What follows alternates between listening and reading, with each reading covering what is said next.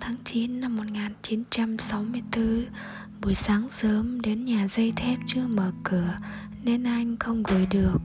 Bây giờ là trưa, anh vừa thức dậy. Sao bỗng dưng anh không còn thấy man mác như những buổi chiều khác? Còn lạ hơn là anh thấy vui vui không đâu. Anh ngồi chiêm nghiệm cả một buổi sáng này mà không ra. Thôi thế cũng là một điều mừng. Nắng ghê cả trời. Anh sẽ sửa soạn để đến nhà dây thép bỏ thứ cho anh. Trước nhà dây thép có hai lùm hoa hồng.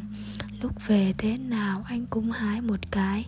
Nếu anh thích, anh sẽ dành hoa hồng đó buổi chiều nay cho anh.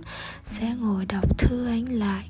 Bãi cỏ trước nhà cả một bầy chim sẻ đến đậu trên đầu ngọt Anh muốn biết gì thêm? Anh muốn biết gì thêm ở thành phố này còn chơ vơ lắm anh mong tin ánh và những chuyện vui buồn ở đó ở đó ở đó. Không biết còn điều gì muốn nói với anh nữa không? Mây thì đã dày ở ngoài kia rồi. Anh đi bỏ thư đây.